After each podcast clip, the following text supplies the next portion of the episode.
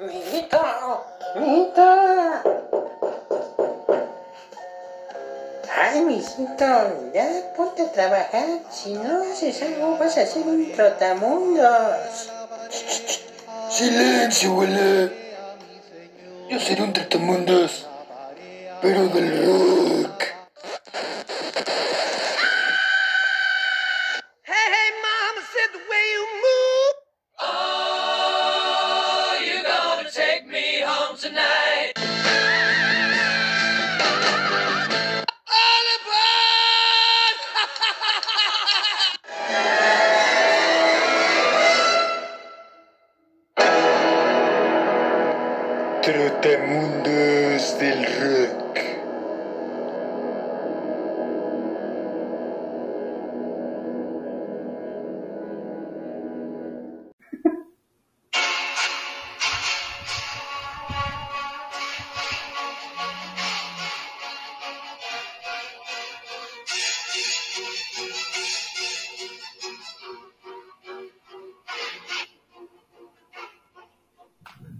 Y así, con esta introducción, amigas y amigos, de esta gran película que se llama Psycho de, Al- de Alfred Hitchcock, les damos la más cordial bienvenida a su podcast Los Trotamundos del Rock, un eh, viaje por el mundo del rock y de todas sus variantes, un descubrimiento musical al cual los invitamos como cada semana en este subpodcast que bueno, como lo hemos dicho, quizá no sea su favorito o quizá sí, no lo sabemos, pero en el lugar que esté en su corazón se los agradecemos. Mi nombre es Gerardo Mendoza, hoy es 3 de noviembre de 2020 y antes de pasarle la palabra a mi buen amigo Israel Ramírez, que como siempre nos acompaña, nada más comentarles que estamos, como ya lo marcó un poco el tema que pusimos en la introducción, estamos haciendo la segunda parte de nuestro especial de Halloween de los trotamundos del rock. Recordarán que el episodio pasado hablamos de 10 canciones que consideramos apropiadas para una playlist o un inicio de playlist de, de Halloween. Y ahora vamos a continuar con este tema de Halloween en una segunda parte. Pero eh, antes que otra cosa, nos gustaría expresarles, como siempre, nuestro mayor agradecimiento a todas las personas que nos escuchan y que nos retroalimentan con sus comentarios. Les mandamos un saludo a todos los que están al tanto de este programa y pues nuevamente les agradecemos como siempre de corazón el tiempo que le dedican a escucharnos y esperamos como siempre hacer algo de su agrado, algo que les deje alguna quizá semilla para explorar alguna cosa que quizá no conocían o redescubrir algunas cosas que a veces conocemos. Recuerden que tenemos nuestras redes sociales en Facebook, el grupo de Starway to Hell, tenemos también en Instagram Trotamundos del Rock, tenemos la playlist que vamos actualizando cada semana, así como las que están para cada episodio que pueden ver en la descripción de cada uno de los programas, ahí está el enlace, entonces ahí se las hemos ido dejando. Eh, entonces, pues bueno, ahí tienen todas las opciones. Tenemos también el correo de trotamundosdelrock.gmail.com. Y bueno, quisimos ahora dar de inicio estos mensajes porque tenemos un tema muy interesante y pues ya para entrar de lleno en materia, ahora sí saludo a mi gran amigo Israel Ramírez porque él nos va a presentar el tema que traemos para todos ustedes y también ya va a entrar de lleno en materia. Adelante amigo, ¿cómo estás? Buenas noches. Hola amigo, muchas gracias por la presentación y sí, estamos súper bien y más con este tema tan interesante. Eh, dividimos en dos partes, como bien dijiste, eh, este tema de Halloween porque hay mucha tela de dónde cortar. En primera, pues toda la parte de las letras terroríficas que hay dentro del mundo de la música o canciones asociadas hacia el Día de los Muertos, hacia el Halloween, hacia toda esta parte fantasmagórica que hay en, esta bella arte de la música y que tocan este tipo de cosas, que ya lo vimos la semana pasada. Y ahora queremos tocar otro punto medular dentro de pues, las historias de terror. Y qué mejor que eh, hablando de lo personal y seguramente también de mi amigo, dos grandes pasiones que yo tengo. Una es el cine, en este caso en específico el cine de horror, que me fascina, o sea, desde muy niño estoy muy metido con las películas de, horror, tanto de cine clásico, eh, de arte y también eh, muy comercial, por así decirlo. Este, ya no entro en tanta materia con esto, pero eh, también tocando siempre, siempre la música. La música es algo que también rodea no solamente a las películas este, ganadoras al Oscar, etcétera, sino también al cine de terror. Y, ahí cabe mencionar que tiene muy buena música, han sido eh, utilizadas muchas canciones a lo largo del cine de terror y, grandes clásicos, por ejemplo, este que acabamos de escuchar eh, de Psycho, vemos, por ejemplo, también ahí de la profecía, etcétera, canciones que son medulares e, y también legendarias en este mundo de la música.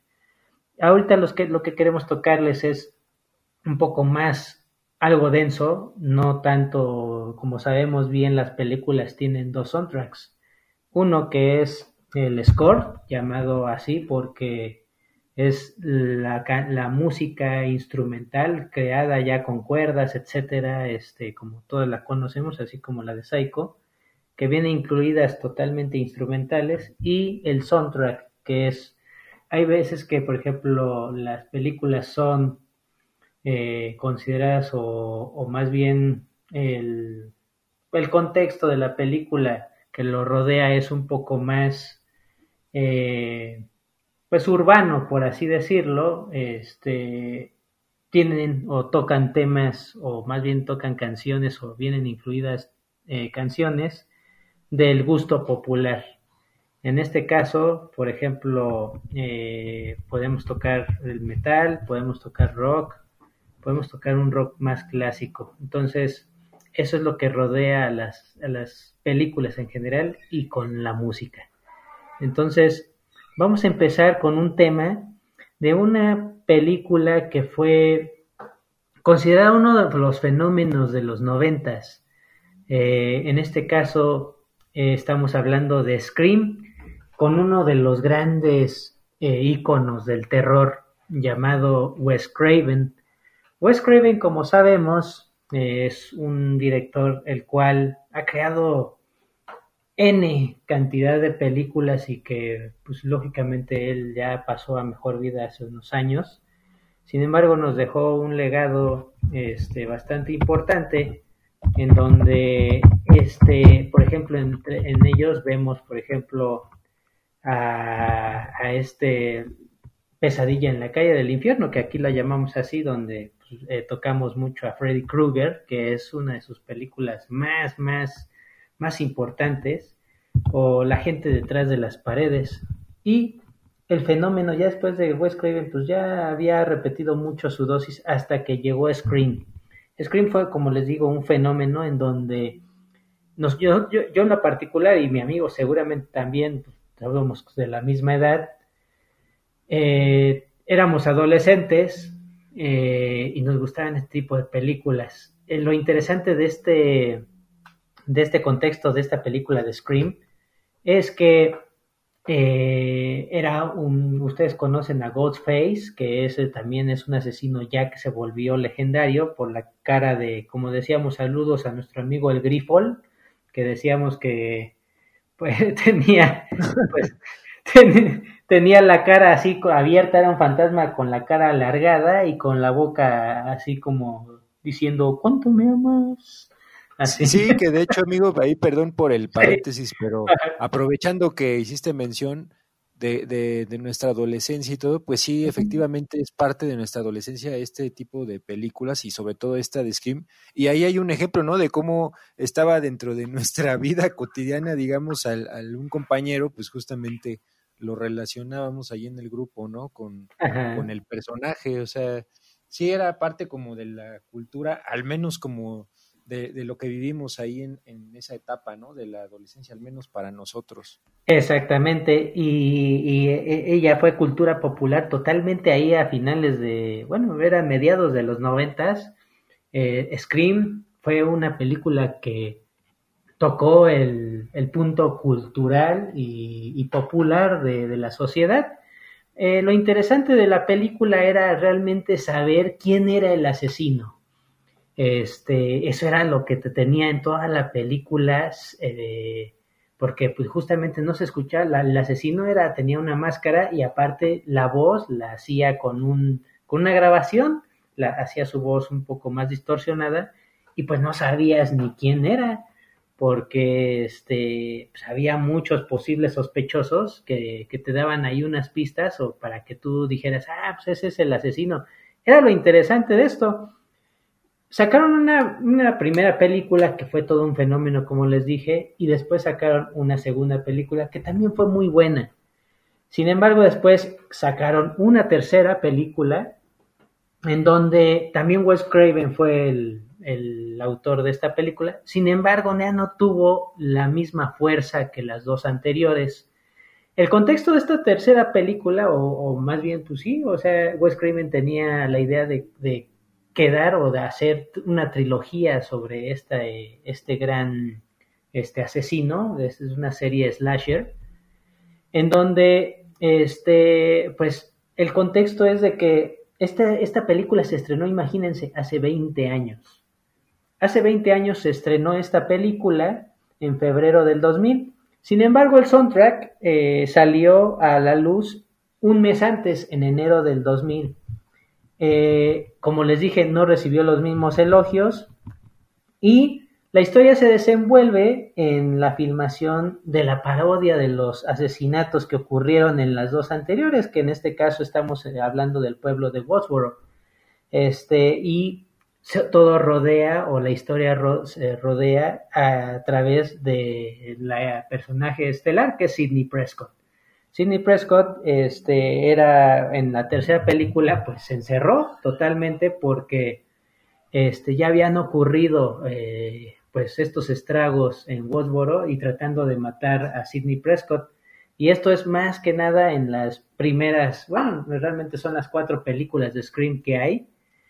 Entonces, eh, este era una parodia de lo que había, bueno, de, más bien de la película, porque eh, la tercera parte ocurre en que están haciendo una película llamada Stab, Stab 3 en este caso, que es la de Scream 3. Entonces, imagínense, era una parodia, haciendo, estaban haciendo una película de la película de Scream en donde ocurren los asesinatos y estaban narrándolos, pero en realidad están ocurriendo esos asesinatos y el, y el, y el asesino, por así decirlo, este, empieza a matar a todos los personajes o a los actores más bien, a los actores que, que, pasan dentro de la película.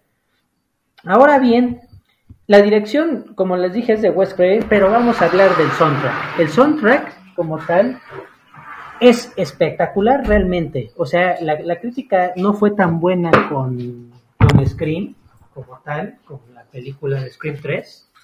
Sin embargo, el soundtrack es, realmente espeluznante, como lo, lo, diríamos ahorita las palabras este, hacia...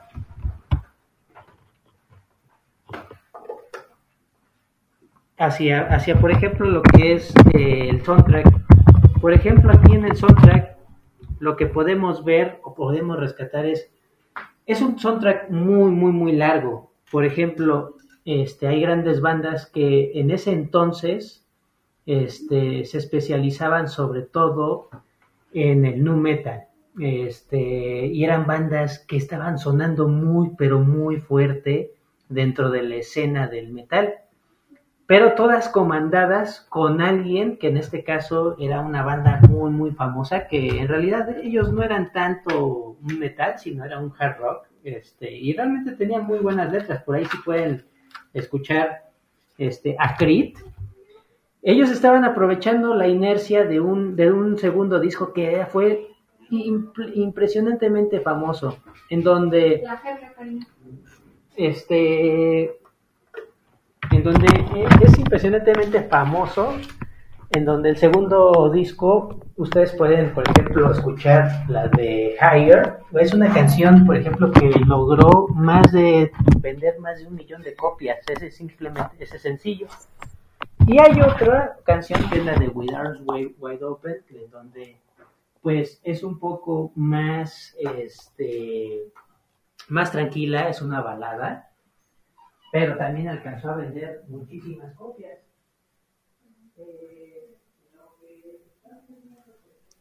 Amigo, no sé si nos escuches, pero por lo pronto nosotros estamos escuchando como muy bajito, como que se fue tu volumen. ¿Ahí me escuchan? Ya, ya, ahorita sí, ya, ya te escucho. Ah, perfecto. Ah, ok. Y les estaba comentando, esos dos sencillos lo que los catapultaron a Creed como una de las bandas más importantes a mediados de los 90. Entonces, este, Creed le decidieron darle el proyecto a esta banda y comandar el soundtrack. En este caso, imagínense, hay bandas como Slipknot, Finger Eleven, System of a Down, que en ese entonces este, iniciaba también, Seven Dos, Godsmack, Cold Chamber, Static X, Incubus, Powerman 5000, eh, Orgy, Stained y el mismo Creep. Este, imagínense, es una, es una recopilación de bandas que tenían sus mejores éxitos ahí, por ejemplo, Slipknot con Wait and Bleed, que, y, no solamente eh, lo interesante era tener a estas bandas, sino eran bandas que apenas estaban iniciando con sus primeros discos tal vez, o máximo sus segundos discos.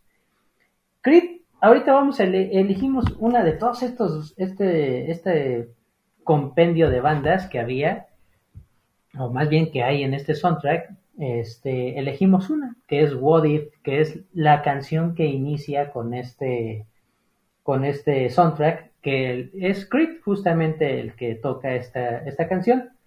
Antes de ponerles la canción, simplemente es Scream. Este disco de Scream eh, tiene dos ediciones. La primera era una con una portada muy bonita que ahorita la estoy viendo, que tengo yo. Este es una edición como en 3D, donde, por ejemplo, si ustedes la mueven, este, suena el 3 y después de ahí este, se ve la cara del Ghostface. Este, y la otra es una portada en donde nada más pues, dice Screen 3 de álbum y viene la cara del Ghostface, que pues, no, no es más, más que eso. Entonces le vamos a dar un play a esta canción, que es What If, que es bastante interesante. Empieza con un, un arpegio muy tranquilo y después va incrementándose la fuerza.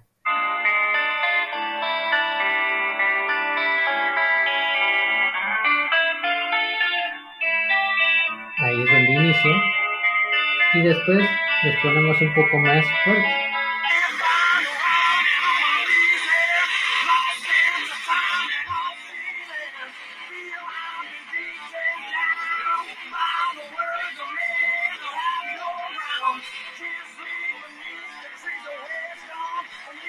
Entonces, les voy a poner aquí el coro, que es muy bueno.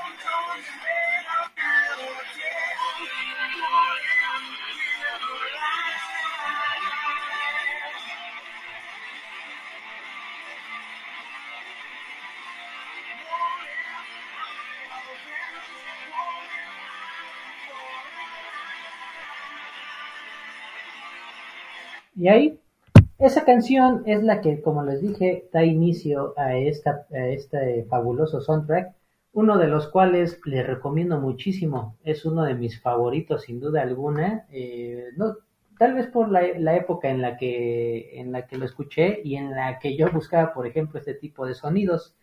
Es muy bueno para los, lo recomendado para aquella gente que, que les gusta mucho el nu metal y este y el metal en general y sobre todo el, el escuchar las canciones de inicios de estas bandas que muchas de ellas ya son consagradas dentro de, la escena del metal. Pues adelante amigo, esta fue mi primera canción de, extraída del álbum de Scream 3. Muy bien amigo, excelente, muchas gracias. Y pues efectivamente, antes de entrar en la canción que quisiera presentarles, también pues unirme un poco a los comentarios preliminares que hacía nuestro amigo Israel.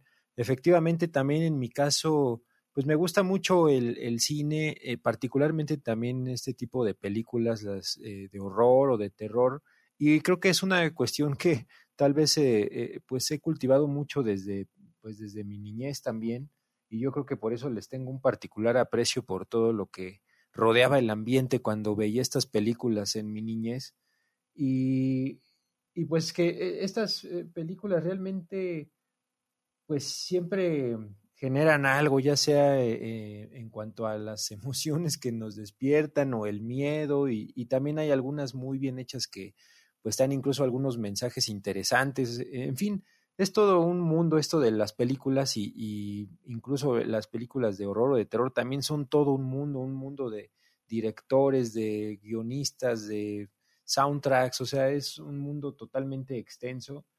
Y dentro de esas películas clásicas, digamos, clásicas, digamos, de fines de, la, de los últimos 25 años, como quien dice del siglo pasado, porque pues hay películas más clásicas, como ya hemos hablado, por ejemplo, en el episodio pasado de Vincent Price y, y las películas de los 50 y de los 60. O sea, es un género realmente que lleva muchos años cultivándose en el cine y en la televisión. Entonces, pues como les comentaba, en este, digamos, último periodo del siglo pasado, hay una serie de películas que a mí siempre me, me gustaron mucho, pero eh, de ese de gustar de porque sí me generaban pues miedo, tal vez por la edad en la que las veía o no lo sé. Estoy hablándoles justamente de la película que ya mencionó nuestro amigo de Pesadilla en la calle del infierno, que bueno, así la, la titularon en español, que pues justamente estas películas, yo no sé si, si tú recordarás, amigo, pero yo recuerdo mucho que cuando era niño, adolescente, estas películas, por ejemplo, las de Freddy Krueger, las de Chucky, por ejemplo, estas del muñeco diabólico, las pasaban mucho en la televisión, entonces eh, actualmente no, no sé si sigan pasando en eh, pues películas de terror de la forma en que lo hacían antes, porque yo recuerdo que las pasábamos prácticamente como programación regular, o sea, no, no en época de Halloween, sino pues así te puedes en la noche prender la tele y, y encontrabas una película de terror y decías, ah, pues qué padre, ¿no? Y ya te quedabas viéndola y, y así en, lo particular recuerdo mucho estas películas de Freddy Krueger que, que pues veía y, y, y, realmente sí me generaban un cierto miedo porque el argumento a mí siempre se me ha hecho muy bueno porque Freddy Krueger, como sabrán amigos, es un personaje que te ataca en, tus sueños, o sea, no tienes forma de escapar porque en algún momento tienes que dormir y ahí está un poco el, miedo, digamos, de la trama, de que pues los personajes al dormirse, pues es Freddy Krueger cuando los ataca y, pues, y tú dices, bueno, pues sí, no, no hay forma de escaparse, eventualmente tienes que dormir, no te puedes escapar de Freddy Krueger. Entonces, pensar eso, pues sí me generaba así como rayos, pues ahora sí a dormir, a ver si no me sale Freddy Krueger, ¿no? en esa edad de, de pues, la infancia, etcétera. Entonces, sí. entonces, pues era una cosa muy interesante que al menos yo lo, lo disfrutaba mucho, eh, de esas sensaciones que te dan miedo, pero también como que la, la disfrutas y, y bueno, pues es una cosa muy interesante. Ahora, ya para entrar, digamos, a la canción que les quiero presentar, es de la quinta película de esta saga de, de Freddy Krueger. Como ya decía nuestro amigo, pues Wes Craven fue quien dirigió la primera película y pues después ya fue, me parece que también dirigió la segunda y después ahí ya hubo algunos cambios, etcétera. Y esta película, la quinta, fue dirigida por Stephen Hopkins, que pues quizá, eh, como diría el buen Troy McClure, lo recuerden por películas como, pues yo la única que, re que recuerdo de este director, es, por ejemplo, Predator 2. No, no, no recuerdo realmente muchas, pero, pero bueno, quizá lo ubiquen por esa película, pero, pero bueno, el caso es que esta película, la quinta, así muy breve, digamos, está llamada A Nightmare on Elm Street, The Dream Child, es de 1989 y pues la traducción, digamos que eh, pues es una pesadilla en la calle Elm, como ya dijimos, lo tradujeron como pesadilla en la calle del infierno y, y pues es el, el, niño de los sueños, ¿no? Aquí la trama pues muy eh, básica, eh, así para no arruinarles la película, pues es que eh, hay una pareja, digamos, de, de una pareja de, recién casados y la mujer está embarazada. Es, este personaje se llama Alice Johnson y viene de la película cuarta. Entonces resulta que pues está embarazada y el bebé que está por nacer, pues el Freddy se aparece a través de, digamos, como que actúa a través de los sueños de este bebé que está en el interior de Alice Johnson. O sea, son de esas como premisas que uno dice, bueno, como que así ya se me, se lo, fumaron en el argumento con el buen Freddy, pero pues bueno, la película, más allá de si es buena o mala, pues eso ya cada quien da su opinión. Pero lo, que es un hecho es que estas sagas de Freddy Krueger, pues ya se han hecho prácticamente algo como de culto, digamos, en, en el cine de horror. Entonces, dentro de esa película hay una canción que se llama Bring Your Daughter to the Slaughter, así como trae a tu hija a la matanza. Y este tema lo escribió Bruce Dickinson, eh, el integrante de Iron Maiden. Y, pues resulta que esta canción él la escribió y, y, la metieron en el soundtrack de esta película. Aquí les voy a poner unos segundos para que la escuchen. Les voy a poner la parte donde está entrando el coro.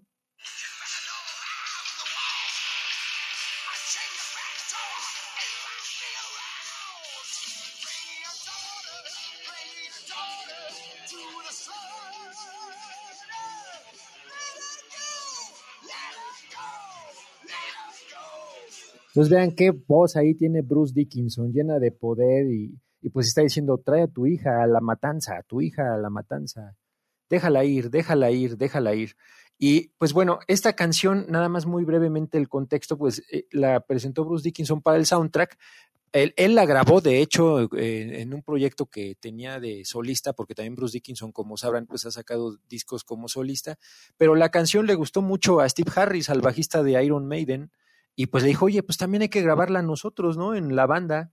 Y pues le pareció bien a Bruce Dickinson. Y entonces hay dos versiones de esa canción. La que ahorita escucharon unos segundos es la versión que salió en un disco de Iron Maiden, eh, justamente que se llama No Prayer for the Dying, como no sin oraciones para los que se están muriendo o algo así, digamos, ¿no? O, o para la muerte, digamos. Que ese disco salió en 1990. Entonces, bueno, la canción quedó en dos versiones. Hay quien dice que pues, la versión de Bruce Dickinson como que le falta cierto punch. Yo realmente las escucho, pues en cierta manera muy similares, pero creo que sí le da, un, la sube como de nivel la versión de Iron Maiden, porque ahí sí le mete todo el poder Steve Harris con el bajo y, y en general la banda creo que hace un muy buen trabajo. Entonces, pues esa, esa es la canción, amigos, que viene en esta película de Freddy Krueger, de esta serie de culto. Aquí tienen unos cuantos segunditos más.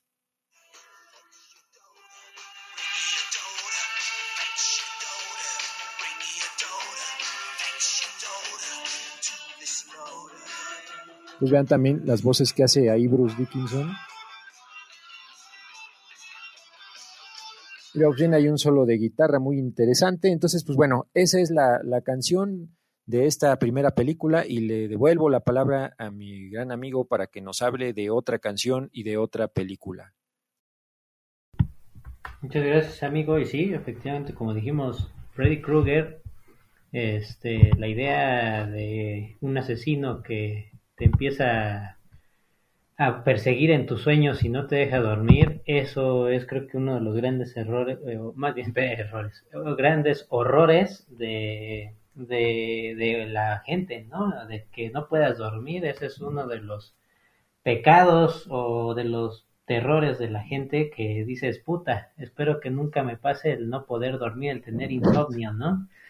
Sí, y de hecho, amigo, bueno, este, esta, ahorita me acordé, de, ahí perdón por la referencia, pero es que me acordé que, que incluso en Los Simpson hay una parodia en estos episodios de las casitas del horror de Los Simpson, hay una, hay una parodia muy buena que hacen de este argumento de Freddy Krueger cuando ponen a Willy el jardinero, que es como el que hace el papel de Freddy Krueger, ¿no? Ahí pasa una historia en, en Los Simpson de tal forma que pues, él hace como el papel de Freddy Krueger y se está quemando ahí en la escuela y los papás no, están en la reunión, hay una reunión de padres y está Freddy Krueger, bueno, perdón, Willy y se está quemando y, y pues ellos no lo ayudan, ¿no? Como que dicen, no, ahorita estamos hablando del señor Van Houten, creo, si no mal recuerdo.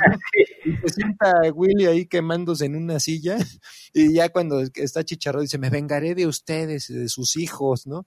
O sea, es un poco una parodia de lo que pasa en la película de Freddy, pero pues está en la cultura popular, incluso en Los Simpson. Efectivamente, amigo, ese capítulo también como lo recuerdo, en donde pues hay varias cosas que también ahí creo que ese capítulo es donde hace el de Resplandor, si no mal recuerdo, también es el de Resplandor en donde... Ah, sí, creo que es el, el mismo episodio, porque es donde a Willy lo matan tres veces, creo, ¿no? Algo así. Me Bueno, parece. creo que parece que sí es el mismo, pero sí, o sea, sí es, es buena también esa referencia. Exactamente, entonces, pues sí, es, es muy buena referencia ahí de Freddy Krueger con Willy el escocés. Entonces, este, y como lo decíamos, pues el, el director que es Stephen, Stephen Hawking, no es Stephen Hawking, él no es, él es otra persona. Entonces, Stephen Hopkins, este, él también, no solamente también, como dijo bien mi amigo, eh, hizo la película de Depredador 2, de Depredador 2, sino también, no sé si se acuerdan también de la temporada, a ustedes que les gusta mucho las series, este, la temporada 1 de 24, y también... Ah, sí, cómo no, pues el 24, esa sí es una super serie desde mi punto de vista. Exactamente, entonces ahí seguramente le ibas a, la recordar, amigo, con esa super temporada número uno del 24. Y también una película que también quedó desapercibida por ahí del de finales de los noventas, en donde era la de Perde- era el remake de Perdidos en el Espacio. Entonces, este, Ah, sí. también ahí por ahí había una este, buena referencia ahí. Y. Seguimos ahora con el tema igual de Freddy Krueger. Eh, ahorita la segunda canción que tenemos para ustedes es una canción que aquí elegí un, un soundtrack man- magnífico. A lo mejor no sé si tanto la película, a lo mejor a algunos de ustedes les gusta. Me he estado dando cuenta que, por ejemplo, lo que- las, las canciones que yo elegí son películas que yo en lo personal son películas que considero malas o de, regular, de regulares a malas, en películas de terror se refiere. Sin embargo, los soundtracks este, o la música que incluyeron en cada uno de estos de estas películas son son excelsos, ¿eh? O sea, en, en el título personal son magníficos, o sea, no, he encontrado unos buenos soundtracks y, y más en esa época, sobre todo en los noventas y 2000, se gestaba mucho el, lo que me gustaba mucho, amigo, es de que es, las bandas de metal sobre todo y, y las bandas de música, etcétera, de todo tipo, eh, se esforzaban, se esforzaban mucho, se esforzaban mucho para para poder crear música. Este, como bien tú lo dijiste, por ejemplo, Bruce Dickinson hizo esa canción especial para ese soundtrack y después este Steve Harris dijo, ah, no, pues también jálatela para acá porque está muy buena, ¿no? Y, y Sí. a- entonces, eh, así muchas, muchas bandas lo que hacían era ponían canciones especiales para esos soundtracks y de ahí jamás volvían a, o, o jamás este, eh, volvían a aparecer en ninguno de sus discos. Este, tal es el caso, por ejemplo, ahí lo voy a dar rápidamente, un caso que es el del día final, End of Days, donde sale Arnold Schwarzenegger, en donde salen canciones ahí inéditas de Korn, etcétera, y si ustedes van a Spotify, no van a encontrar esas canciones y no las van a encontrar, al menos que tengan el disco en sí físico, las van a poder escuchar. Pero eso era algo excelente para mí, o sea, te obligaban a ir a buscar al- a, la tienda de discos el, el soundtrack y a conseguirlo si querías esa canción en particular. Y entrando ya en materia, ahora yo les voy a hablar justamente ahorita que estaban hablando de, se- todo se conecta, Wes Craven en Scream, después de ahí Wes Craven pues también creó Pesadilla en la calle del infierno y sale Freddy Krueger. Y ahora les voy a hablar justamente de una película que se creó, por ahí salió, si no me recuerdo, en 2003. Y este también, este soundtrack es también de ese año, del 2003. Es, estoy hablando de la película de Freddy contra Jason.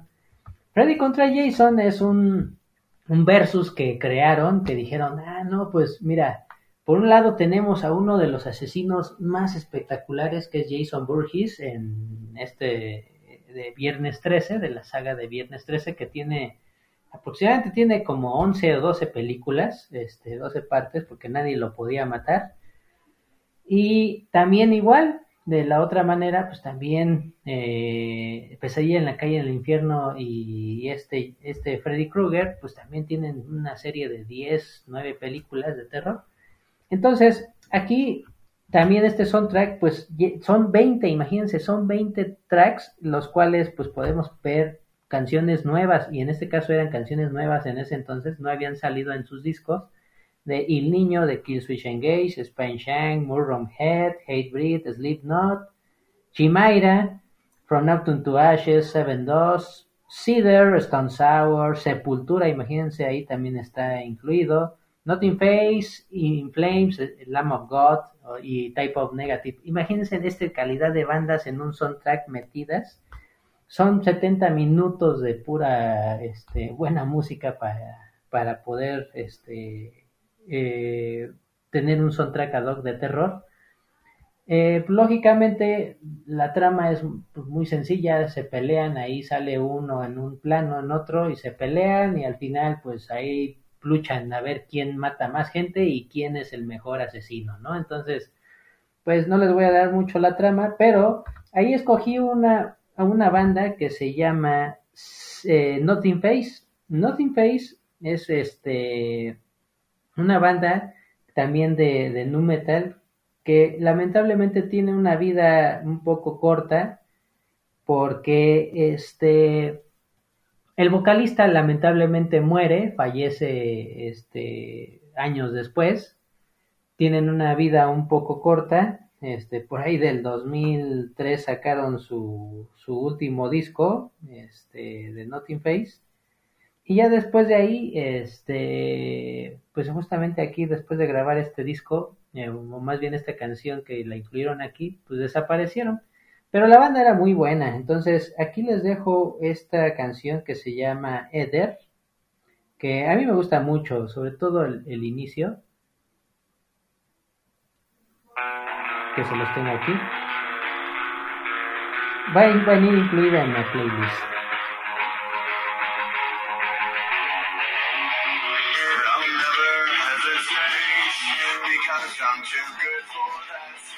Lo que me gusta mucho de esta canción es la, la, contrariedad que tiene la canción. Hay una parte muy pesada, hay otra parte muy tranquila y maneja ambas voces de manera formidable el vocalista en paz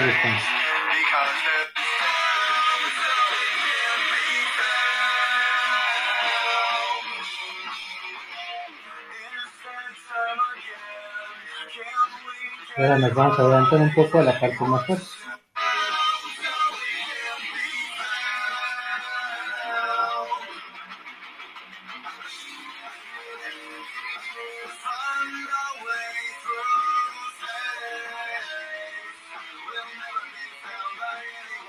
Y ahí está, ahí los dejamos con esa canción que es Nothing Face y su canción es Ether. Adelante, amigo. Gracias, amigo. Pues vámonos ahora de lleno con la siguiente canción y la siguiente película, porque estamos haciendo un repaso también. Nos ha servido a nosotros para hacer un repaso de esas películas que a veces hemos visto y que nos han gustado mucho. Y así es el caso de esta película de, la cual les voy a hablar ahora. Primero el tema, digamos, la canción, porque ante todo esto es los trotamundos del rock. Entonces el tema del cual les voy a hablar ahora es I'm Sick of You esta canción, o que podríamos traducir así como estoy cansado de ti, estoy enfermo de ti, pero enfermo en sentido como de ya estoy harto, digamos, es una canción de Iggy Pop and the Stooges. Este tema realmente es un sencillo de 1977 y, y lo incluyeron en una película que a mí la verdad me gusta mucho, que es de terror, pero es un horror, digamos, pues es un horror con comedia, o sea, es a lo mejor, digamos, en ese sentido, como series antiguas como Los Locos Adams, etcétera, que el, el, argumento, digamos, de fondo es, pues es que es como una cuestión de terror, pero realmente, pues es algo de comedia, o sea, es una de esas, de ese tipo de cuestiones. Es una película que se llama Dark Shadows, así como Sombras Oscuras, y fue dirigida, pues nada más y nada menos que por Tim Burton, que, pues este director sí es muy célebre y hay muchas películas que en lo personal a mí siempre me han gustado mucho, desde cosas como Beetlejuice, por ejemplo, Batman, eh, Batman regresa, eh, La leyenda del jinete sin cabeza, eh, Big Fish, por ejemplo, Planet of the Apes,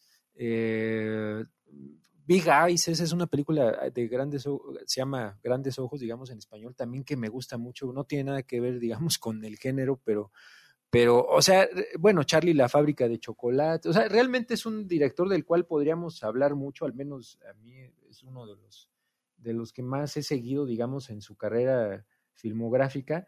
Y esta película de Dark Shadows, a mí, pues la verdad sí, me, me gustó bastante cuando la vi, es una película de 2012 y el, el, tema, digamos, de, o el argumento central de la película, pues es de un vampiro que está interpretado por Johnny Depp, eh, que se llama Barnabas Collins, ¿no? Y este vampiro, pues realmente, eh, originalmente dentro de la historia de la película, esto pasa al comienzo, ¿eh? No es ningún spoiler, o sea, era un, pues como tipo conde, etcétera, que pues le rompe el corazón a una mujer, pero resulta que la mujer es una, tiene como poderes mágicos, y lo pues le hace un, un, hechizo, ¿no? Para que se convierta en vampiro y, pues también ahí creo que termina asesinando a, a, su pareja, a su prometida. Les digo, todo esto pasa al principio, digamos, así empieza la película.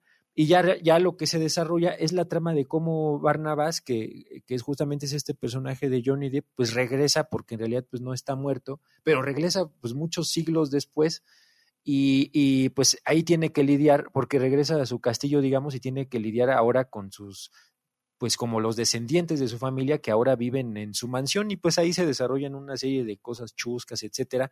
Y esta película pues es, es también destacable desde mi punto de vista el elenco que tiene, o sea, como ya les comenté, por ejemplo, aparece Johnny Depp, también aparece Michelle Pfeiffer, aparece eh, Elena Bonham Carter, eh, Eva Green, por ejemplo, que también es una actriz que en el género del terror a mí como me gusta eh, en particular esta actriz. Eh, por ejemplo, eh, Chloe Grace Moretz, que pues es una joven que pues ahí también empezaba un poco hacia sus primeras películas. Entonces, pues realmente el elenco es bastante bueno, la historia es divertida, es, yo se las recomiendo, amigos, yo creo que les hará pasar un momento, pues no de miedo, pero sí de, de comicidad, o sea, yo creo que les les podría gustar, digamos, si tienen un poco esta inclinación hacia el género del terror cómico, por decirlo así. Y, y, bueno, ahora les voy a poner unos segundos de esta canción porque en particular a mí lo que me gusta mucho de esta canción que incluyeron, que, por cierto, el soundtrack de esa película es realmente muy interesante, incluye muchas canciones, por ejemplo, de, de Blues, incluye la, la clásica de Nights in White Satin, incluye, por ejemplo, Seasons of the Witch de Donovan. Hay un saludo a nuestro amigo que siempre saludamos y a lo mejor ni nos escucha, pero como siempre un saludo a nuestro amigo Donovan. Exacto. Eh, también incluye, por ejemplo, música de The Carpenters, de Barry White, de T-Rex, Alice Cooper. O sea, realmente es un soundtrack muy bueno. Vale la pena, yo creo que incluso tenerlo en disco. Lamentablemente nunca lo compré y tal vez ya ni está a la venta, pero pero es un soundtrack muy bueno. Y bueno, ahora les voy a poner una, un, unos segundos de la introducción de este tema de I'm Sick of You de Iggy Pop. Ese arpegio es como hipnótico.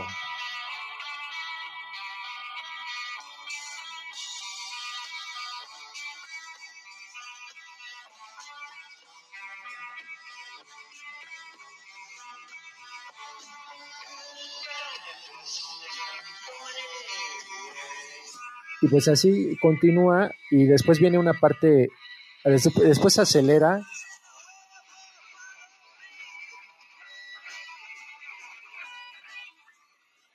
O sea, es una canción que comienza lento con un arpegio ahí muy hipnótico, como les decía, y luego acelera y se pone a gritar Iggy Pop. En fin, se pone muy interesante este tema. A mí me gustó mucho.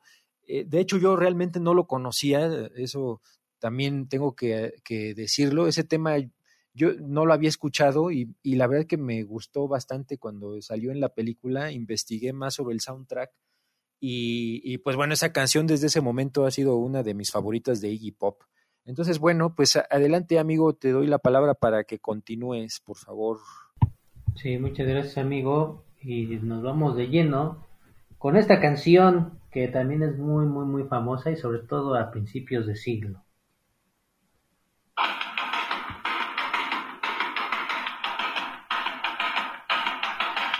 que vamos un poco más adelante en la canción.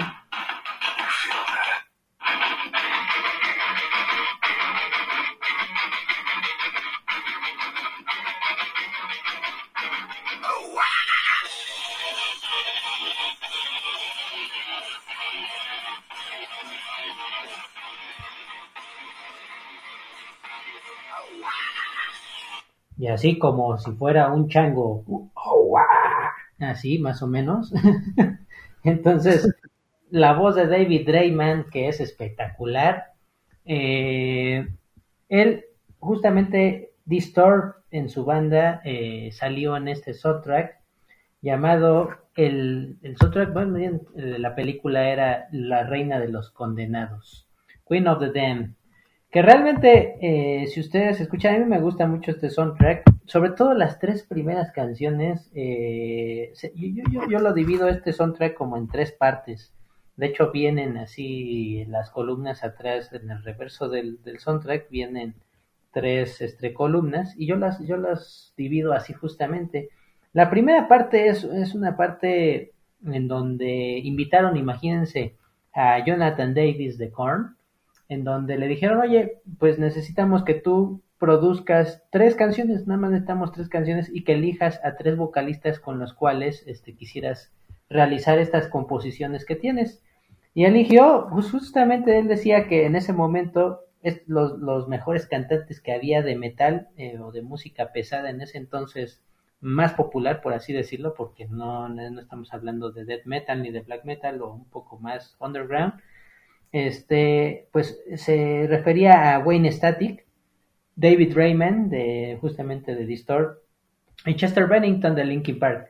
Esos tres eh, vocalistas fueron elegidos y lo hacen muy especial ahorita en estas fechas, o sea, a lo mejor cuando salió en ese entonces el soundtrack no era tan especial, pero ahora en lo personal es muy especial para mí esas tres canciones porque puedo escuchar a Wayne Static de Static X que murió hace seis años, este, lamentablemente, y a David Raymond todavía lo tenemos vivo, pero sin embargo a Chester Bennington también, que ya falleció hace también hace unos años, este, se hace muy especial porque, porque son escuchas las voces, las composiciones son, son obscuras, muy obscuras, y, este, y, escuchando las voces de estos este, cantantes, realmente se te pone un poco la, la piel erizada en, en, lo particular. Y de ahí vienen, en la segunda parte yo lo considero así, porque vienen canciones de grupos también muy, muy buenos en ese entonces, y que también ahorita ya son pues, muy consagrados, con canciones muy, muy, muy buenas, que es eh, Deftones con la de Change in the House of Lies, que viene incluida en, en, el White Pony. Este Godhead, que era una banda que estaba muy apadrinada por Marilyn Manson, justamente Marilyn Manson con Redeemer. Eh, Papa Roach, que también es, eh, era su primer disco, venía con Dead Cell. Y también esta canción de Distort y Static X, que también venía con Cult de su disco Machine o Machine, como les, le quieran decir, ¿no? Entonces, este, era un soundtrack muy bueno. La Reina de los Condenados, como saben, este, está basado en una obra de, de esta Anne Rice. Eh, esta, esta película pues cuenta la historia del vampiro Lestat, en este caso hacemos una relación acá con Barnabas, eh, que nos habló nuestro amigo de vampiro, pues también aquí es una historia sobre un vampiro que era Lestat, que también después de un largo sueño, pues despierta en nuestra época, ¿no? Así dice, ah, ching, bueno, despertó hace 20 años, porque ya ahorita ya en nuestra época, pues ya, va, ya pasó hace 20 años esto. Entonces, pues se tiene que dedicar a ser un, pues qué, qué mejor que ser un rockstar, ¿no? Con tirando rostro, este, ser un seductor y tener una buena calidad de composición pues se dedica a ser un rockstar. Y, pero lo que no sabe es que eh, al hacer esta música, que pues en realidad tenía en particular, pues hay unas notas medias ocultas, entonces, pues despierta sin querer a la reina de los condenados o a la, a la madre de los vampiros, ¿no? Esto significa que al despertarla, pues iba a significar, pues, el acabose del mundo. Entonces, eh, esto está basado, pues como les dije, en, el libro de, de del vampiro y la reina de los condenados. No sigue exactamente el guion de estos libros, sin embargo está basado en estos dos personajes. Entonces, hay bastantes eh, frases muy buenas que a mí me gustan mucho y que quiero tomar y, y, este, y decírselas. Una es, por ejemplo, ninguna muerte puede durar tanto como una vida. O la otra es, Es tan doloroso retirarse de nuevo en, la, en las sombras. Y la tercera, por ejemplo, luchamos continuamente para separar el bien del mal. Pero la que más me gusta de todo esto es en una canción de Lestat, que es En mis sueños sigo abrazándola, ángel, amante, madre, y en mis sueños beso sus labios, amante, musa, hija.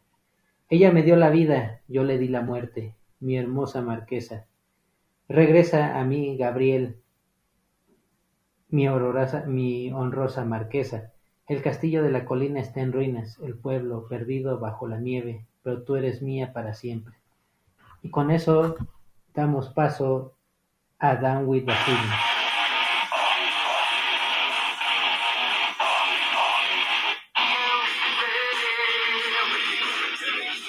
es un clásico sobre todo y que acaba de cumplir hace unos días 20 años de haber salido este, este sencillo como tal, incluido en su primer disco de Signes del año 2000. Pues adelante amigos, nada más vamos a dejar unos segundos.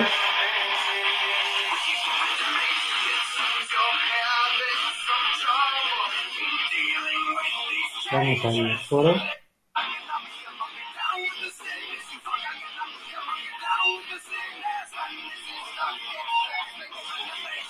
Y listo, amigo. Adelante. Gracias, amigo. Y ahora vámonos directamente a esto.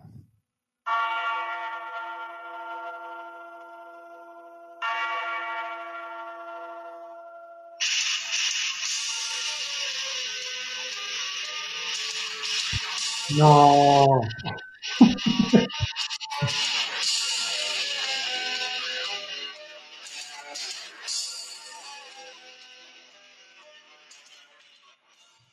Bueno, amigos, quizá ya, ya pudieron identificar de qué canción estamos hablando. Es For Whom the Bell Tolls de Metallica, de su segundo álbum Ride the Lightning de 1984. ¿Por quién doblan las campanas? A esta, esta canción, pues por sí sola es muy, muy conocida en el ámbito del thrash metal. Y también este tema, digamos, eh, pues realmente está está inspirado en una novela de Ernest Hemingway, un escritor norteamericano que también se llama así la novela, For Whom the Bell Tolls, que pues eh, esta novela es eh, así en términos muy generales es acerca de la pues la crueldad, digamos que desde el punto de vista de Ernest Hemingway, o al menos es lo que narra, cómo se dio esa, eh, pues cómo había ese, ese pues esa crueldad, digamos, en la guerra civil española, pues, del siglo XX, de principios de la primera mitad, digamos, del siglo XX. Y bueno, ahora ya para ponerlos en contexto del cine, amigos, este tema quizá ustedes lo hayan ya identificado directamente con la película de la cual les voy a hablar, que es Zombieland, la tierra de los zombies, porque esta canción la ponen en la secuencia inicial donde salen los créditos justamente empieza a sonar esta canción de, de Metallica. Aquí les voy a poner otra partecita.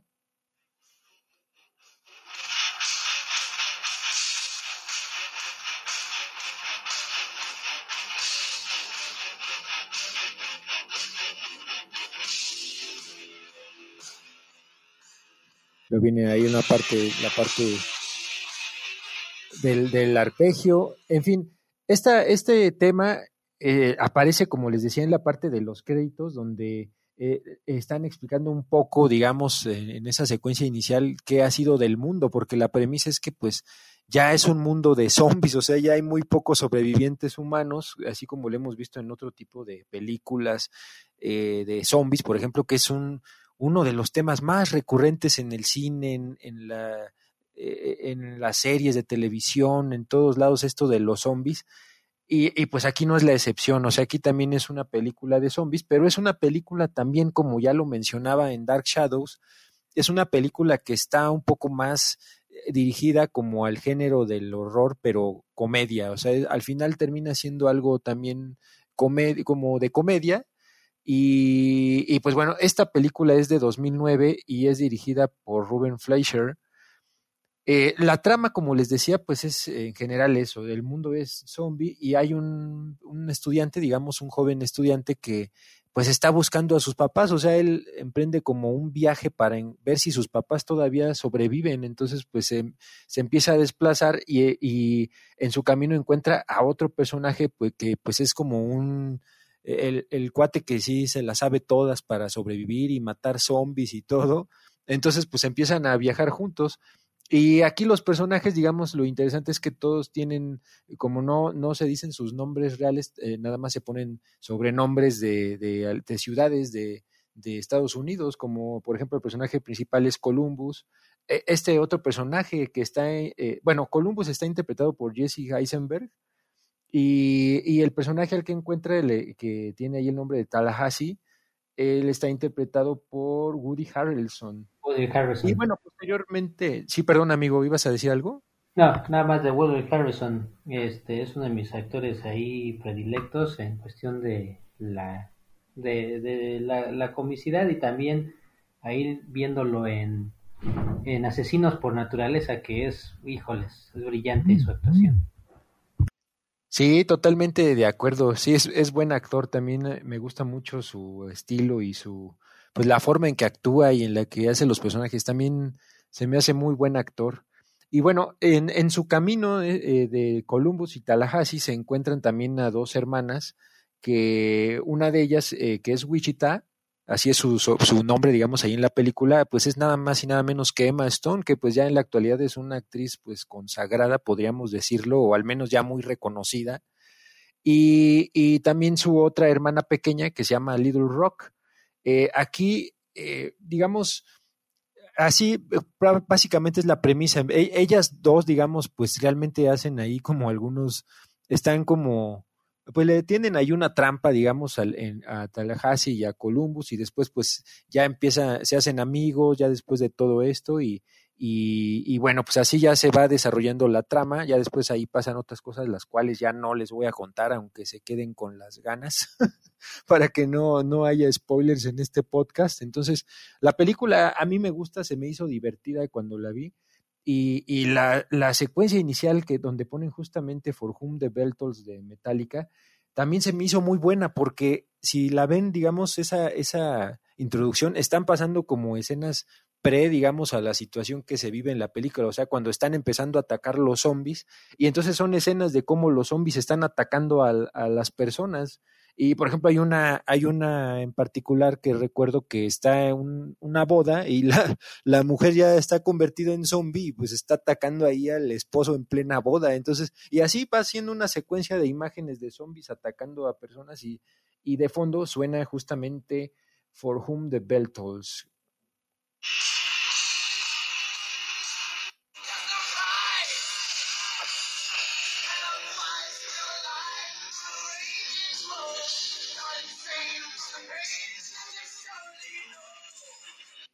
Bueno amigos, pues eso es todo en cuanto a For Whom the Bell y en cuanto a Zombieland de 2009 con Jesse Heisenberg, Emma Stone y Woody Harrelson. Adelante amigo.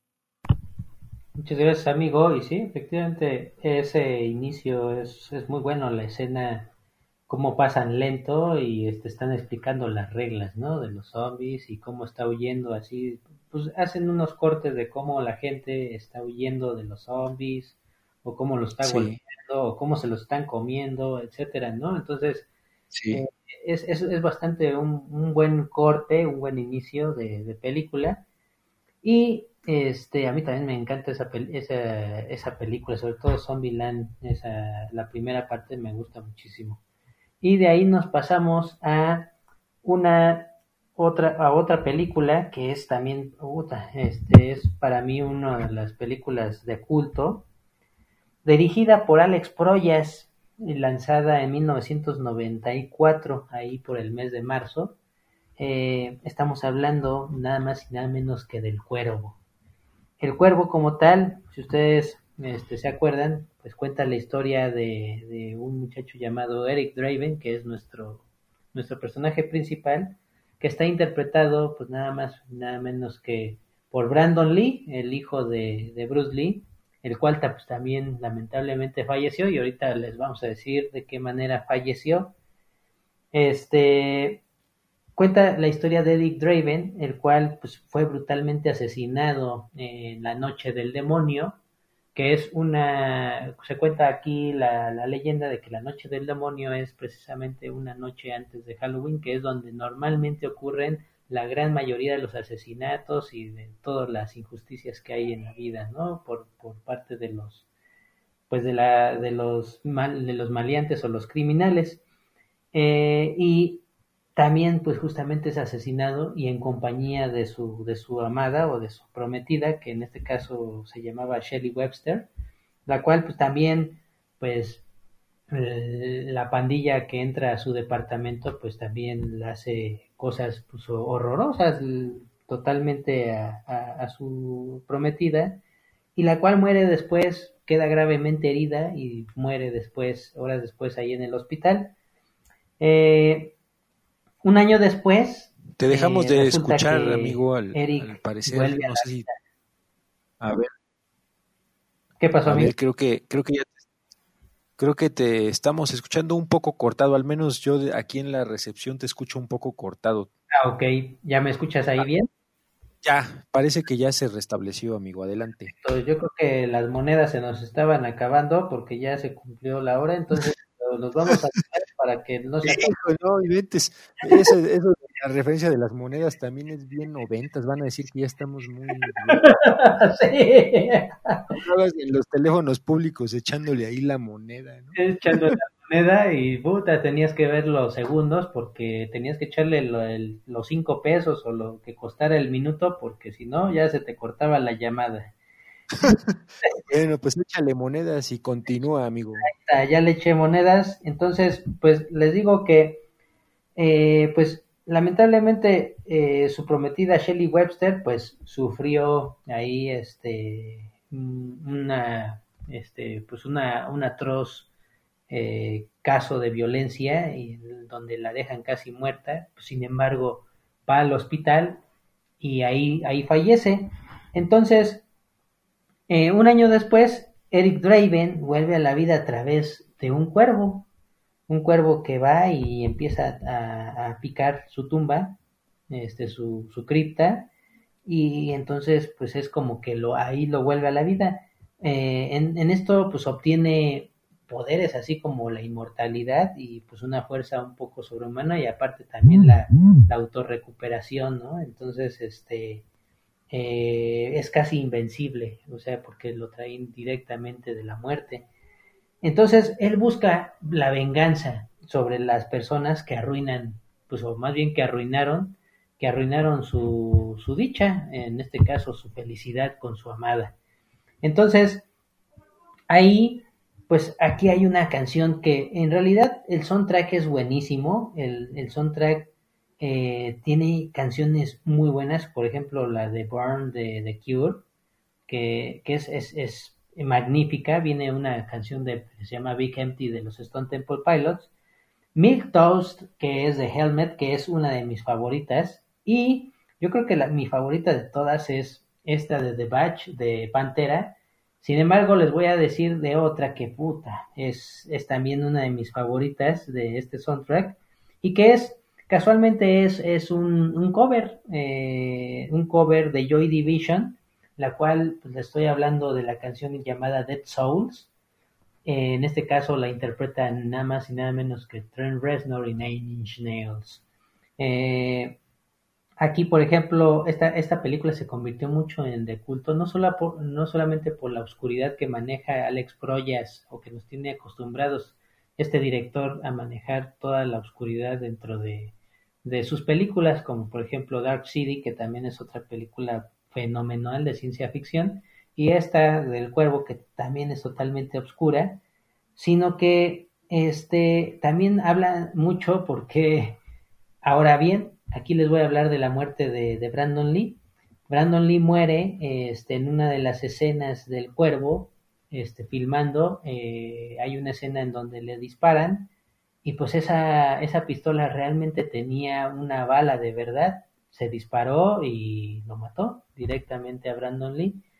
pues ahí hay muchos dimes y diretes, pero el actor que realmente hizo la personificación de dispararle a Brandon Lee, pues todavía seguramente es lo que dicen, que, todavía está un poco traumado o traumatizado por la muerte de, de Brandon Lee, que después de aquí se volvió un, un ícono en el cine y una, una leyenda viviente. Entonces, esta canción es un cover de Joy Division, como les dije, y la canción original pues, se grabó en 1979, a finales ya de los años 70, y habla de un hombre esquizofrénico, más mm, quiere decir más o menos, o quiere decir esta parte, ¿no? De, del hombre esquizofrénico, pues justamente al decir en líneas, por ejemplo, como A Duel of Personalities o eh, en el coro, en el coro, ¿no? Que es They Keep Calling Me, que es este, pues ellos me siguen hablando, ¿no? Entonces escucha voces, etcétera.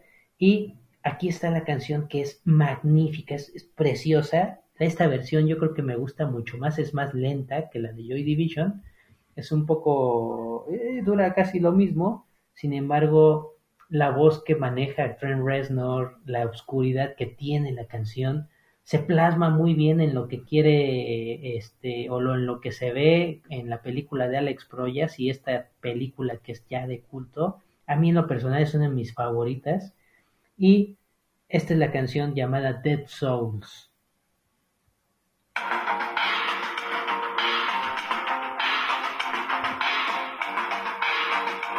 Me voy a adelantar poco a poco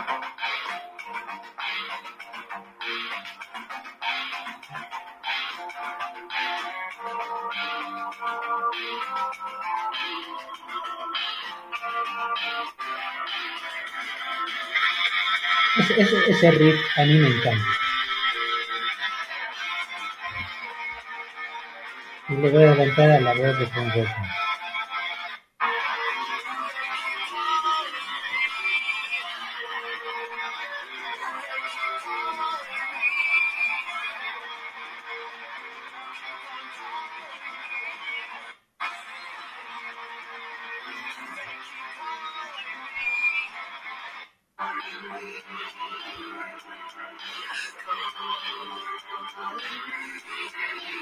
pues con esto me despido de esta canción.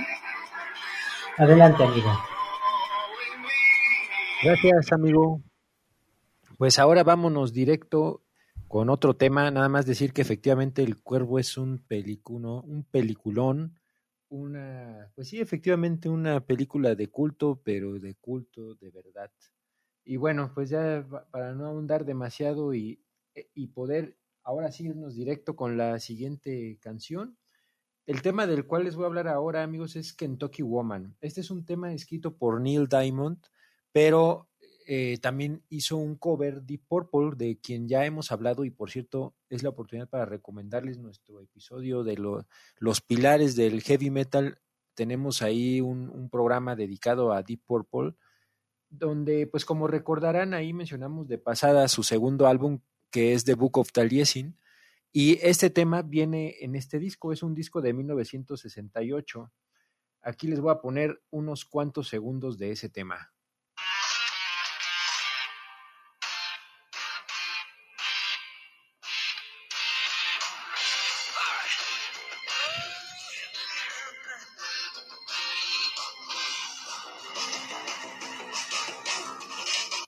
Bueno, y ahí comienza Kentucky Woman, la versión de Deep Purple. Y, bueno, esta película, eh, perdón, este tema fue usado en una película de la cual ahora les voy a hablar brevemente, que se llama Once Upon a Time in Hollywood, que es una película dirigida por Quentin Tarantino. Y pues realmente ustedes aquí podrán estar diciendo con toda justicia, y esta que esta no es una película de terror ni de horror, ¿no? Y tienen razón. Así es. es una película realmente que no es de horror y de terror, sino más bien, el, eh, esta, ahorita les voy a comentar por qué la, la, estoy incluyendo en esta lista. Eh, realmente ustedes habrán visto quizá algunas películas de Tarantino y pues siempre meten sus películas cuestiones como gore, cuestiones podríamos decir como de horror gráfico, por decirlo así, quizá aunque realmente sus películas pues no son de, de terror, ¿no? Pero eh, prácticamente todas sus películas hay cuestiones como, como de gore, como por ejemplo Kill Bill, eh, Reservoir Dogs, por ejemplo, Pulp Fiction, eh, Django, Bastardo sin Gloria, o sea, realmente todas las películas tienen ahí un toque medio gore que desde mi punto de vista pues lo incluye quizá un poco ahí a, regañadientes, pero en cierta forma pues también entra un poco en el género del horror, ¿no? Quizá no del suspenso como tal, pero sí en la parte de, de, las escenas gore y todo esto. Y además de eso, amigos, también esta película, si ya la habrán visto, pues está también ahí dentro de la trama un poco la cuestión de los asesinatos que hubo en 1969, me parece que es cuando justamente el clan de Charles Mason, de Charles Manson, perdón, hizo ahí una matanza en una casa eh, donde pues estaban rentando Roman Polanski, que también es un director de cine, y su esposa Sharon Tate. Eh, resulta, como recordarán, esto no está, no es realmente ficción, esto sí pasó en la realidad, pues asesinaron a Sharon Tate y Roman Polanski, pues él no, porque él estaba en ese momento en Europa, estaba haciendo una película justamente y, pues bueno, ahí entre otras personas, pues una de las asesinadas fue justamente Sharon Tate, que era una actriz pues muy bonita y, y pues ahí tenía también como una importante trayectoria, eh, digamos, eh, eh, en cuanto al cine y pues se vio truncada, ¿no? Por este asesinato, porque además fue una cosa medio trágica, porque, o más bien no medio, sino bastante trágica, porque estaba embarazada, justamente ya estaba cerca de dar a luz a su bebé y pues también, eh, pues obviamente el bebé falleció junto con su madre. Entonces, esta escena recordarán que en la película de, Tarantino, la de una, era hace una vez en Hollywood, que es de la cual les estoy hablando, que es del año pasado apenas, o sea, es de 2019 pues como le gusta Tarantino, a veces cambia un poco la historia de lo que pasó en la realidad y ahí termina metiendo algunas cosas chuscas y, cambiando un poco la historia. Pero bueno, en realidad aquí la parte que, que hay como de, de, terror, pues realmente es como esa parte que está eh, como influenciada por esa eh, historia, digamos, de los asesinatos de, de, la, de la familia, por decirle así, o del clan de, de Charles Manson y bueno, pues la, la película en general, eh, como está ambientada justamente en, los sesentas, pues todo el soundtrack prácticamente es eh, de rock de fines de los sesentas y entre esos justamente está este tema de, de, Deep Purple y pues la trama realmente pues no es de terror para nada pero pues se las voy a decir para, para que también tengan una noción que no haya visto la película eh, es de un actor que está pues retirado digamos en, o más bien no retirado, sino que está un poco empezando a vivir esa decadencia que, que, pues ya ha pasado el tiempo, quizá algunos actores empiezan a vivir y pues ahí le recomiendan que haga una película, un western, pero pues él como que no quiere mucho y, tiene también a un doble que es el que lo ha acompañado y, y, pues empieza ahí a narrarse la historia de pues cómo están viviendo esta parte de la del fin, digamos, de la era de oro de Hollywood, por decirlo así, de, de los sesentas, y cómo esto le ha afectado a este personaje, que este personaje justamente el principal es eh, está interpretado por Leonardo DiCaprio, que yo aquí aprovecho para decir que DiCaprio es de mis actores favoritos y, y yo realmente no sé si, si sea por, por porque sale DiCaprio en esa película, pero a mí me gusta bastante eh, en general esa película. Tal vez eh, ahí mi opinión esté un poco sesgada, porque yo en donde sale DiCaprio es una película que termina gustándome. Y también sale Brad Pitt, que también es otro actor que pues, a mí también me parece muy bueno y que ha hecho pues muy buenas películas. También me gusta mucho cómo actúa y su estilo, pues, desde películas antiguas como El Club de la Pelea, etcétera. Y, sale también Margot Robbie, que pues quizá la, la reconozcamos en los últimos años por haber interpretado a Harley Quinn la, la, novia del Joker, digamos, y ella ahí hace el papel de Sharon Tate. Entonces, bueno, pues así se empieza a desarrollar la película, no les narro demasiado, amigos, sino más bien voy a dejar ahora que hable un poco Deep Purple con Kentucky Woman, que es uno de los temas que están en el soundtrack de esta película.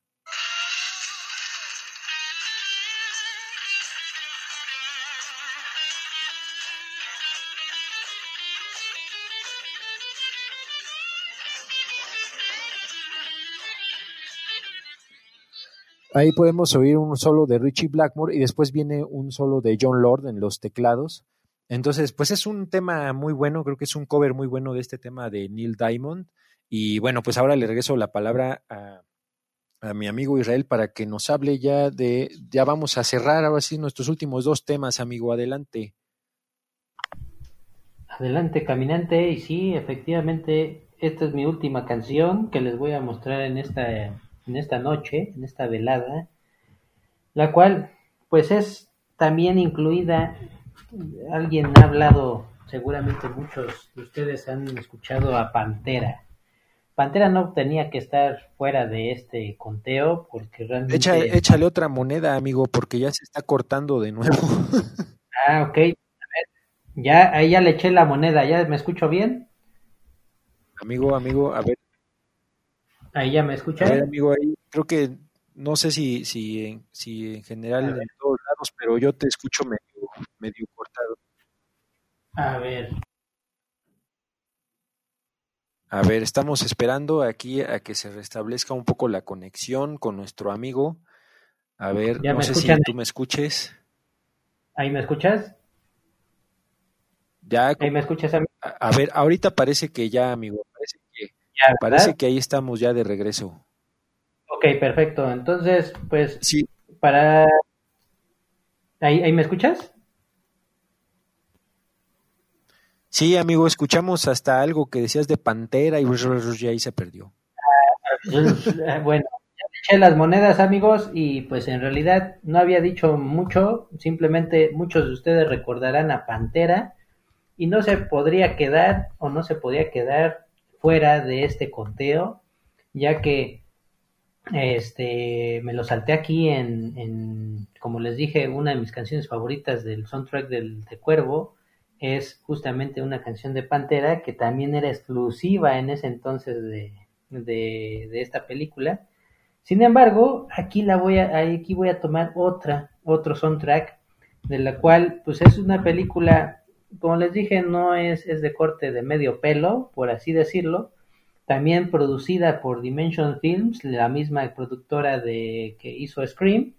También lo produjo, aquí no la dirigió, pero la produjo Wes Craven y la dirigieron los hermanos Lucier.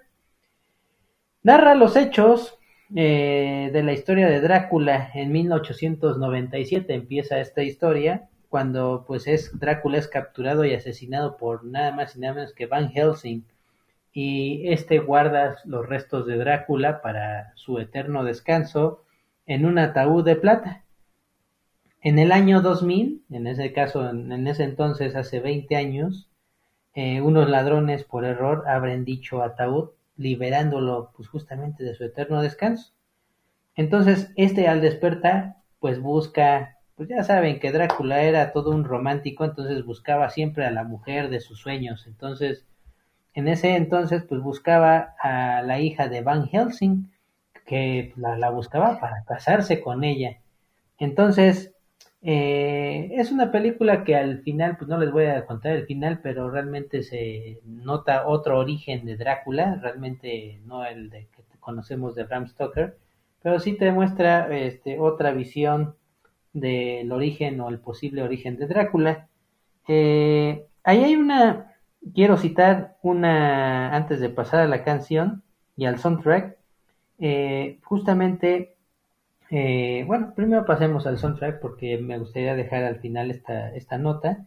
El soundtrack como tal es buenísimo, o sea, imagínense, tiene canciones de Power- Powerman 5000, a Disturbed nuevamente lo tiene, a Slayer, imagínense tener Slayer ahí en un soundtrack, a System of a Down con un- una canción que se llama Metro, que es exclusiva de este, de este soundtrack, este, tiene a Godhead, a Linkin Park, y tiene a Pantera y a Static X, y entre otros a Taproot, a Headpie, etcétera.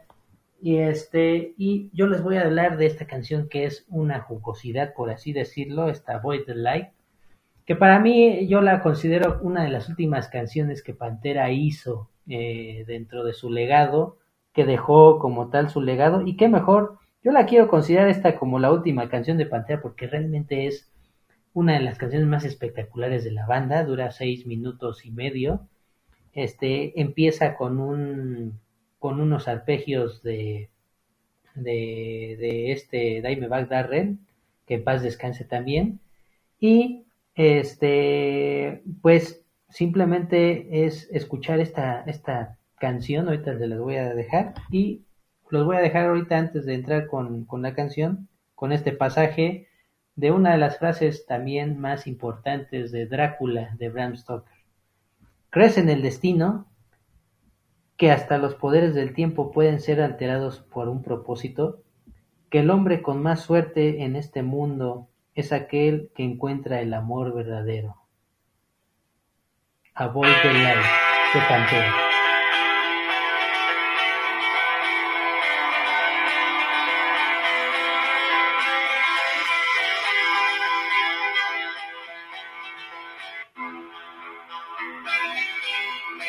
Ahí va lo fuerte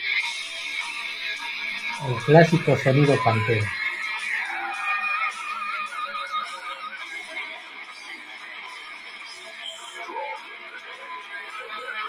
Con una distorsión impresionante de Daime Baghdadi, aquí a continuación.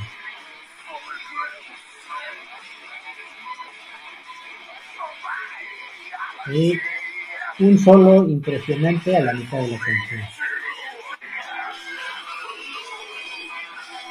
voy a adelantar aquí.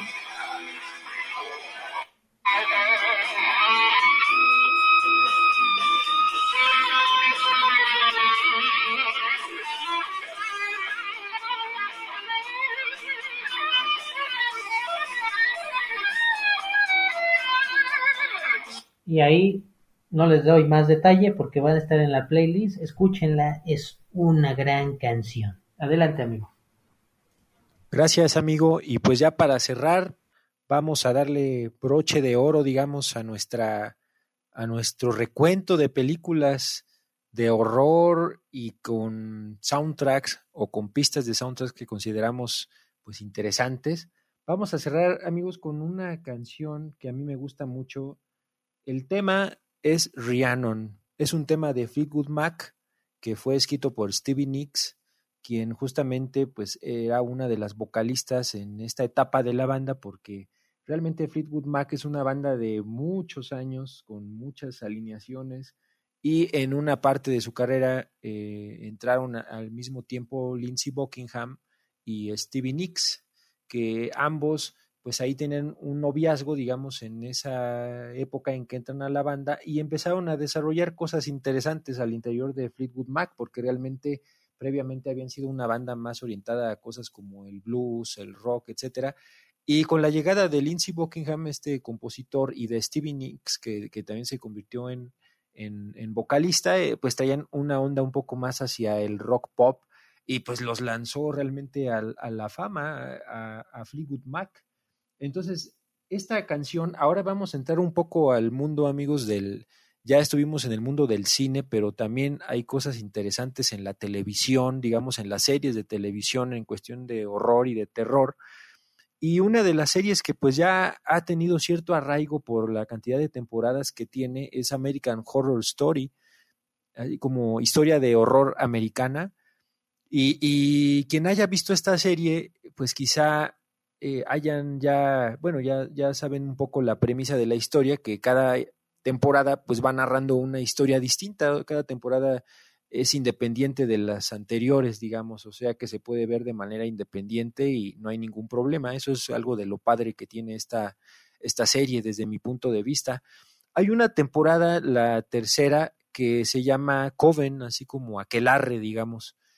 Esta, esta tercera temporada, la historia en general narra eh, pues eh, algunas sobrevivientes, digamos, que hubo de los juicios de Salem, eh, recordarán que en la historia hubo en el siglo XVII ahí unos juicios en Salem, Massachusetts, donde empezaron a hacer como una, ahora sí que de ahí pues también el término de cacería de brujas, porque empezaron a, a decir esta persona es, bruja, este es brujo, etcétera. O sea, a las personas las empezaron a tachar de brujas o de brujos y, y los empezaban a enjuiciar así como sin ton ni son para pues condenarlos en su caso o, o, o, pues realmente pues prácticamente terminaban en eso, en algún tipo de condena, porque pues ya una vez que estaban señalados, pues difícilmente los declaraban inocentes.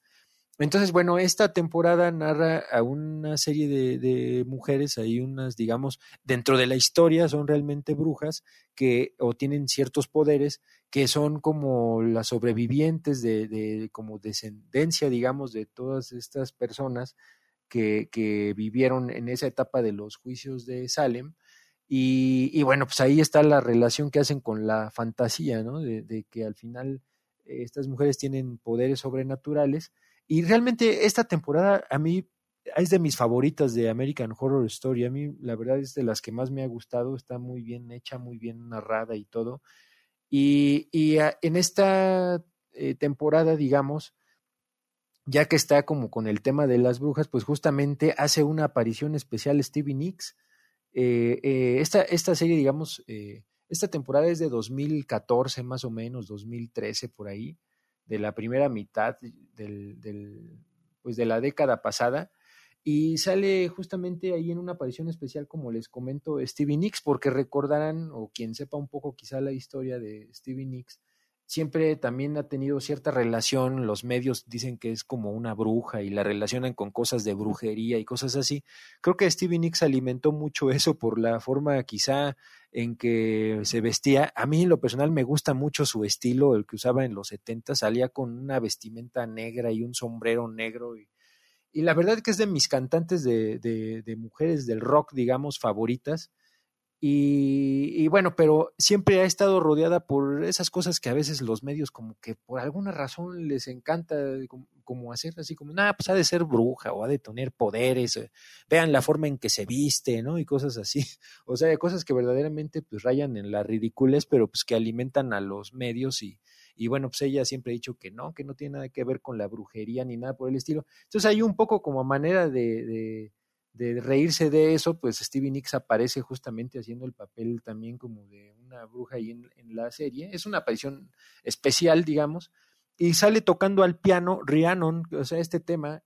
Aquí les voy a poner unos segundos de, de esta canción.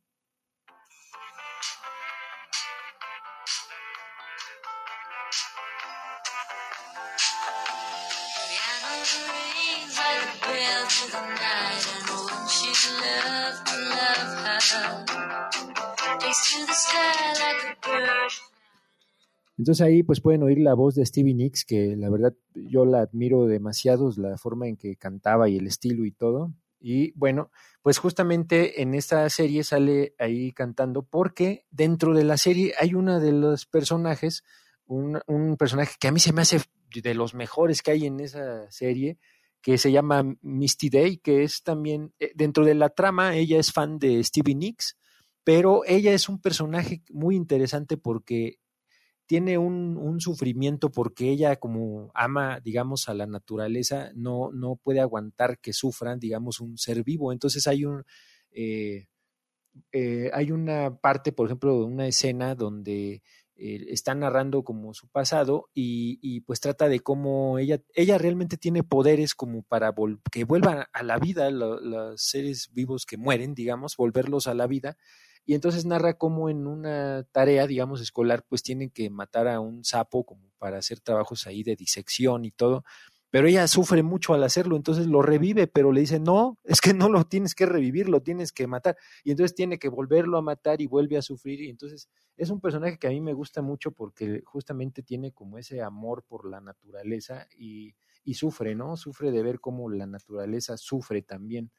Y, y, ella es fan de Stevie Nicks y de ahí viene el por qué aparece Stevie Nicks en la serie. Entonces, bueno, eso es en cuanto a esta serie que también es, es recomendable desde mi punto de vista. Al menos esta temporada a mí me gustó.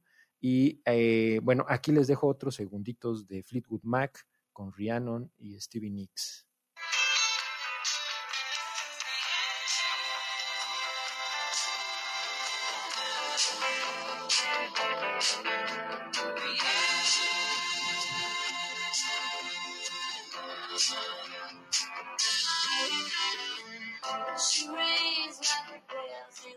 Bueno amigos, y pues esta canción, al igual que todas las que hemos mencionado, van a estar en nuestra playlist de esta semana.